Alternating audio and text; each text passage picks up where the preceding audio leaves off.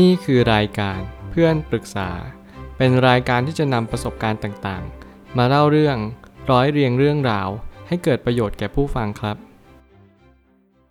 สวัสดีครับผมแอดมินเพจเพื่อนปรึกษาครับ วันนี้ผมอยากจะมาชวนคุยเรื่อง หนังสือ Economics How and Why Our Economy Works and Doesn't Work in Words and Picture ของ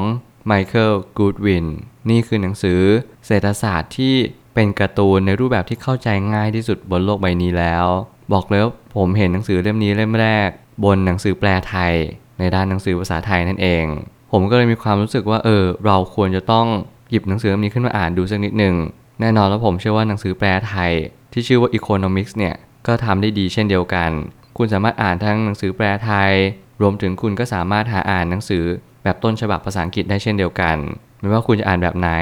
สิ่งที่คุณได้รับก็คือ ความรู้ในเรื่องของเศรษฐศาสตร์ บอกเลยว่าถ้าเกิดสมมติคุณเป็นนักลงทุนหุ้น คุณก็จำเป็นต้องเรียนรู้เรื่องเศรษฐศาสตร์ ถ้าเกิดสมมติคุณเป็นนักลงทุนอื่นๆ อย่างเช่นอสังหาเอ่ยเงินตราอื่นเอ่ยหรือว่าสินทรัพย์ใด ๆ ก็ตามบนโลกใบนี้ คุณก็ควรจะเป็นต้องอ่านเศรษฐศาสตร์ทั้งหมดเลย นั่นจะเป็นสิ่งที่ช่วยให้คุณมีความคิดที่เปิดกว้างมากยิ่งขึ้น รวมถึงคุณก็จะมีความลุ่มลึกในการวิเคราะห์ แล้วก็สามารถที่จะหาประโยชน์จากสิ่งเหล่านี้เชื่อมโยงเข้าด้วยกัน แล้วก็ผนวก รวมมาเป็นความรู้แบบเดี่ยว ที่คุณสามารถนำมาใช้ได้อย่างแท้จริง ผมไม่ตั้งคำถามขึ้นมาว่า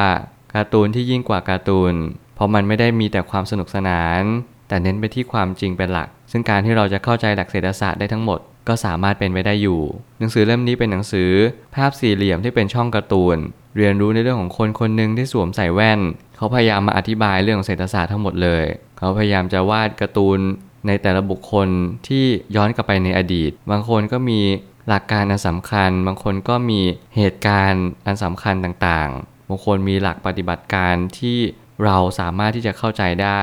อย่างเช่นอดัมสมิธเอ่ย สิ่งที่เราต้องเรียนรู้ในสิ่งต่างๆ ก็คือแต่ละคนเนี่ยเขาจะมีวิถีมีความคิด มีสิ่งที่เจตจำนงที่แตกต่างกันไป แต่แน่นอนสิ่งที่สำคัญที่สุดในหนังสือเล่มนี้ก็คือ เราจะทำยังไงให้เราเข้าใจง่ายที่สุด จากประวัติศาสตร์ในเศรษฐศาสตร์เนี่ยมันมีความเชื่อมโยงอะไรกับปัจจุบันหรือเปล่า ผมคิดว่าทุกคนจำเป็นต้องเรียนรู้จริง ๆ รู้หรือไม่ว่าตลาดเสรีมีจุดเริ่มต้นมาได้อย่างไร และจุดหมายหลักของตลาดเสรีไม่ใช่การช่วยเหลือประชาชนอย่างแท้จริง เพราะเบื้องหลังคือความรู้ของการทำธุรกิจต่างหาก นั่นคือความเป็นจริงที่สุดเลยที่เราจะเรียนรู้ว่า free market ไม่ใช่เป็นตลาดเสรีเพื่อทุกๆ คนอย่างแท้จริง เพียงเพราะว่าทุกคนไม่ได้รู้แล้วไม่ได้เข้าใจว่าจุดมุ่งหมายของตลาดเสรีเนี่ยเหมือนจะกลายมาเป็นการช่วยเหลือให้ทุกๆ คนสามารถเข้าถึงอุตสาหกรรม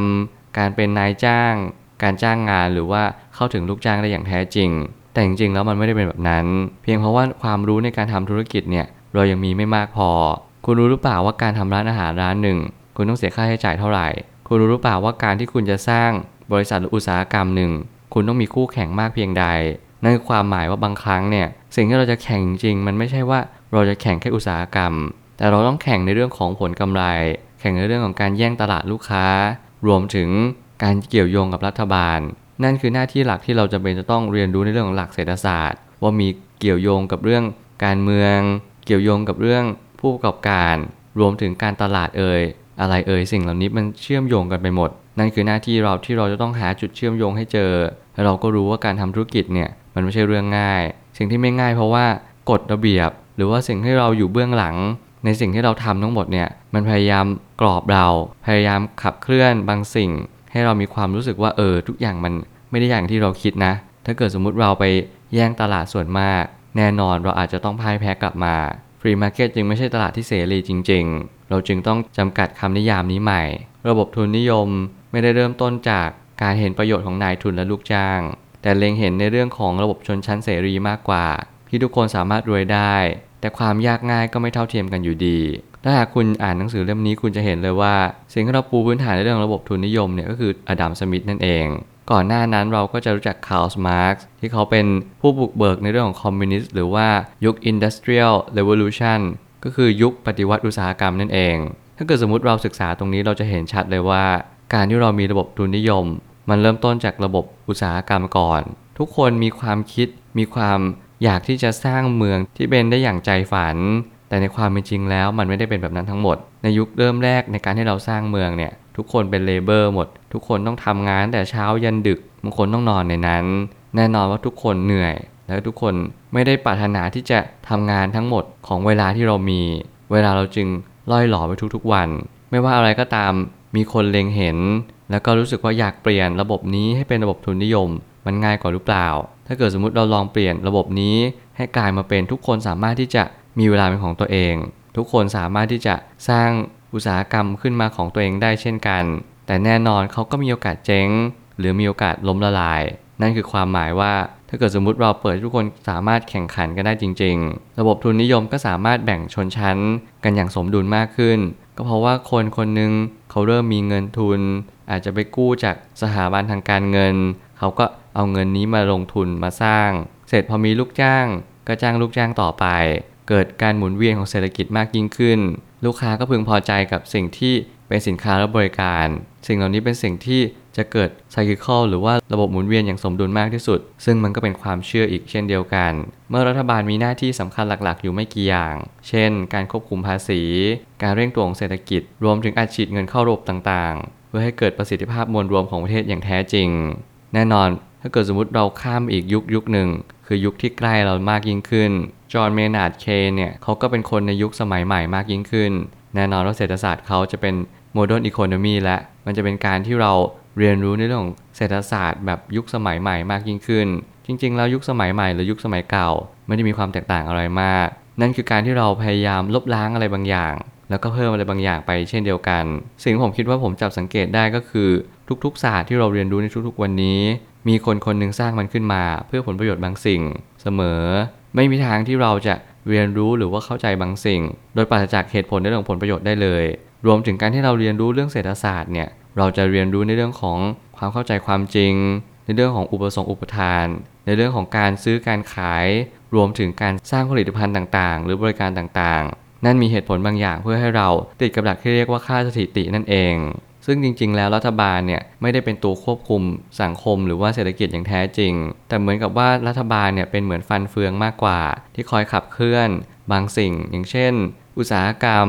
ธุรกิจ แล้วก็นายจ้างต่างๆ รวมถึงลูกจ้างด้วยเช่นกัน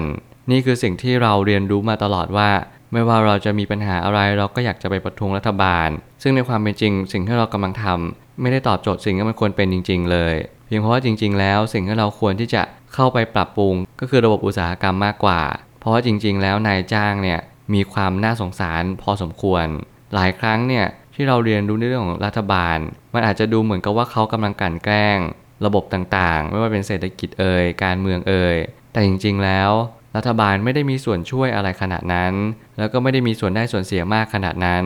นั่นไม่ได้หมายความว่ารัฐบาลไม่ได้เงินจากอุตสาหกรรมต่างๆ เพียงแต่ว่ารัฐบาลเนี่ยคอยช่วยเหลือมากกว่า ในตามกฎในสิ่งที่มันควรจะเป็น แต่เมื่อไหร่ก็ตามที่หลายๆประเทศ หรือว่าหลาย ๆ คนที่เขามีความคิดที่ไม่ค่อยดี นั่นอาจจะเป็นทางที่เขาสามารถนำผลประโยชน์เข้าตัวเองได้มากขึ้นกว่าเดิมก็เป็นได้เช่นกัน หนังสือเล่มนี้จะมาขยายความคิดเห็นว่าเออบางรัฐบาลก็ดี บางรัฐบาลก็ไม่ดี รวมถึงอุตสาหกรรม บางช่วงก็ดี บางช่วงก็ไม่ดีเช่นเดียวกัน ไม่ว่าการเก็บภาษีหรือว่าการเร่งตัวของเศรษฐกิจเนี่ยมันเชื่อมโยงกันเป็นหนึ่งเดียวกัน เพียงเพราะว่าการที่เราเข้าใจในเรื่องของเศรษฐกิจ เราก็จะเข้าใจเรื่องการเมืองโดยปริยาย สุดท้ายนี้ การเรียนรู้เรื่องเศรษฐศาสตร์ไม่ได้มีจุดเริ่มต้นที่เพียงหนังสือเล่มนี้ แต่กระนั้นการเข้าใจหลักของมัน เพื่อต่อยอด และเสริมสร้างก็จะเป็นเหมือนกัน เพราะการเรียนตามหลักไม่สามารถใช้ได้จริง ถ้าเกิดสมมติมีคำถามว่า การที่เรา มีอาชีพนั้นอาชีพนี้ หรือว่าการที่เราอยู่ตำแหน่งนั้นตำแหน่งนี้บนสังคมมีความสำคัญไหม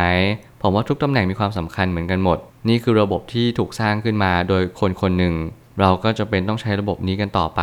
ผมเป็นคนที่ชอบแหกกฎ แล้วผมไม่ค่อยเชื่อว่ากฎนั้นมีจริง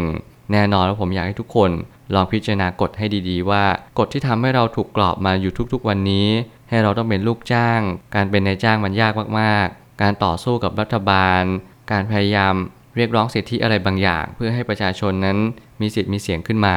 นั่นคือสิ่งที่เราทำถูกต้องหรือยัง การที่เราทำถูกจุด การที่เราแก้ปัญหาอย่างถูกวิธี ผมเชื่อว่ามันจะสามารถแก้ระบบเศรษฐศาสตร์ แก้ระบบการเมือง ที่มันเชื่อมโยงกันอยู่ด้วยกันเนี่ยจนแทบเป็นเหมือนเนื้อเดียวกันแล้ว เราจะสามารถแก้ไขได้จริง ผมเป็นคนหนึ่งที่เล็งเห็นในเรื่องของเศรษฐศาสตร์ ที่มีความสำคัญในเรื่องของเกี่ยวกับการลงทุนของผม แต่แน่นอนว่าสิ่งที่สำคัญกว่านั้น การที่เรายิ่งเปิดโลก ยิ่งศึกษา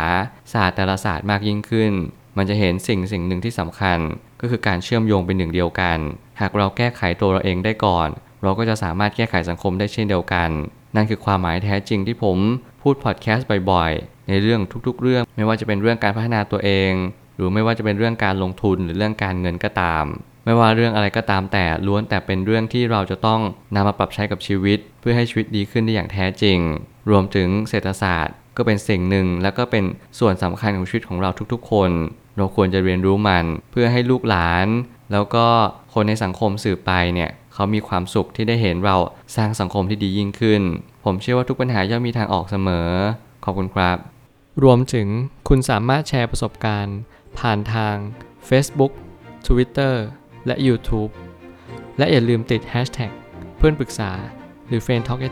ด้วยนะครับ